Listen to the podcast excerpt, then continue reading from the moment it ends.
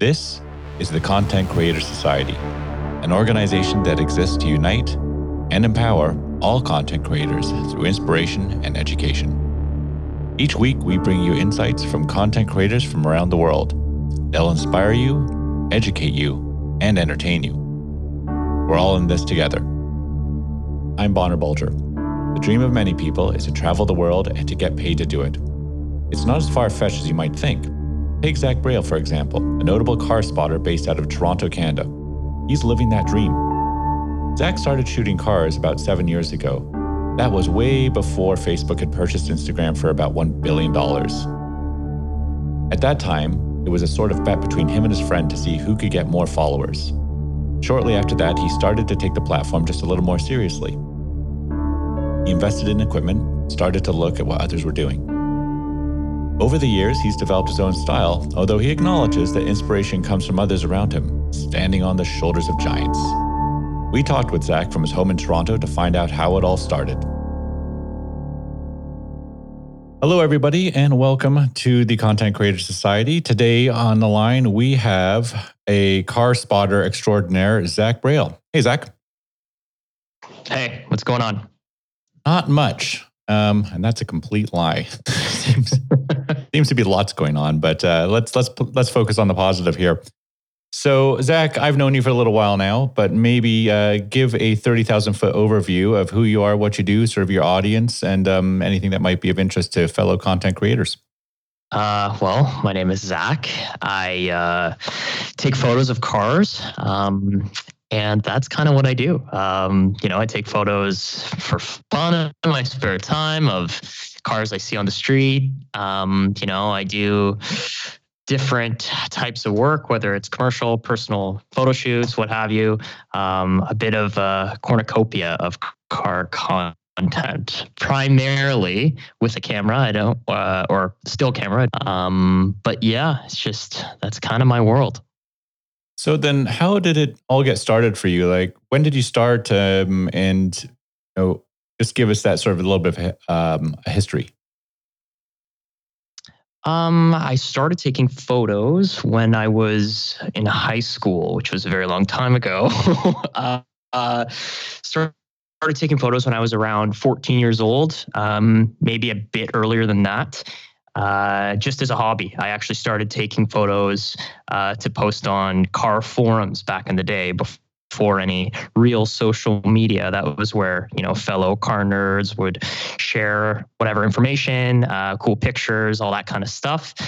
And um, I was a member of a forum where if you were an active forum user, um, you would gain access to downloading videos that the website would upload, and the videos would be episodes of Top Gear, um, you know, rare car videos, and this is you know pre YouTube, uh, pre main media websites like that. So, um, getting a direct download to a full episode of Top Gear, which only aired in Europe, was very cool to me at that time. Of course, uh, that's a very niche, cool thing for a lot of people, but I thought that was pretty cool. So, um, I would post videos and pictures, or actually mainly pictures of cars I would see on the street, and post them on this forum. And that was kind of it. And then over the years, I kind of chipped away at it and, you know, tried to to get a bit better at it and see where other people go with it. And uh, yeah, eventually it just kind of led into where I am today, which is, you know, my full, full career is uh, auto or sorry, photographing automobiles, which is pretty cool. So, so how many um, followers on Instagram do you have right now? I have, uh, I think it's like one one fifty five thousand. So one hundred fifty five thousand followers currently on Instagram. Oh, that's a that's a that's a pretty good number. So then, so describe the growth of that audience. How did that audience? You know, was it in spurts? Was it uh, you know just consistently adding people to the mix? Um, how did that happen? Um, I hopped on the train pretty early. Uh, you know, late 2013 is when I discovered the app and um, started posting cars that I would see. Nothing from a DSLR or anything, just uh, uh, cell phone snaps of cool cars that I would see in Toronto. Um, normal stuff I would do anyway. I would take pictures of cars, and send them to my friends. Um, but a good friend of mine showed me the app and showed me that a lot of people are sharing cars on there, um, kind of like we used to on car forums. So I found that kind of interesting.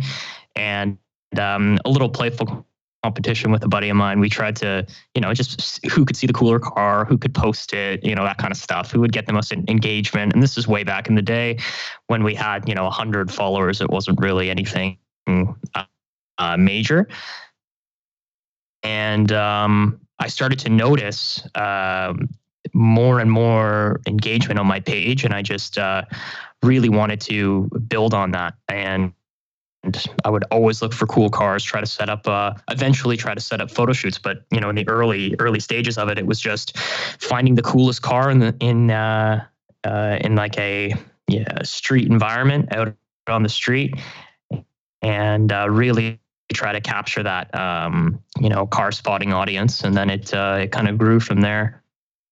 So you've been this you said 2013, so about seven years uh, on this, and at seven years you're at at 150,000 uh, uh, followers, which is, uh, seems pretty decent. Yeah, it's um, you know, it was, it's it's pretty good. Uh, I didn't fully take it seriously until maybe like when I started taking camera photos and really like putting them on there, uh, probably say 2015 um, is when I was really, uh, you know, trying to build it up. Um, but yeah, yeah, it's uh, it's it's pretty um, it's an interesting app, right? It's it's kind of hard to grow these days. Um, back when I was using it, um, you would get a lot of growth from repost pages. That was a big thing. So someone would uh, you know say there's a page with millions of followers and they would repost your picture. You used to see a huge return um, of followers from that. And you know i would say one or two years ago uh, that kind of died that engagement kind of uh, fell apart. And that was a big uh, avenue for growth for a lot of people starting out. Yeah, it's um, definitely more difficult, and you've got to treat this as a business now if you really want to get into it. And even then, it's a hard thing to do.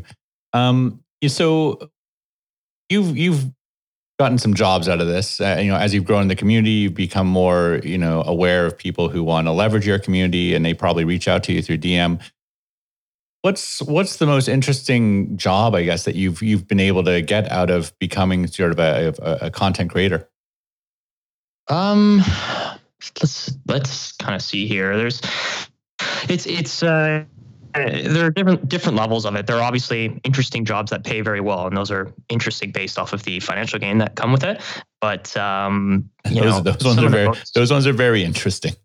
Those are always very interesting, as anyone in the creative space can relate to. Those are interesting, but uh, you know, some of the some of the most fun and interesting jobs I've I've gotten might not necessarily be uh, the highest paying jobs, but you know, I kind of look at my career and, and as I wanted to approach it as always getting the best experience from what you're doing. And, you know, I've been very fortunate to, to have some insane experiences with, you know, worldwide events, whether it's in, you know, Japan or Switzerland or, or other places in Europe. I've, I've had a, a really great opportunity to take some, you know, spectacular photos in spectacular places with spectacular cars if i can use the word spectacular enough but it, that's really those are really my favorite experiences. So you know i've done a few um, uh, uh, a few events in switzerland where you know you just get a very exotic car in one of those mountain passes and that's kind of the dream right there. If you're a uh,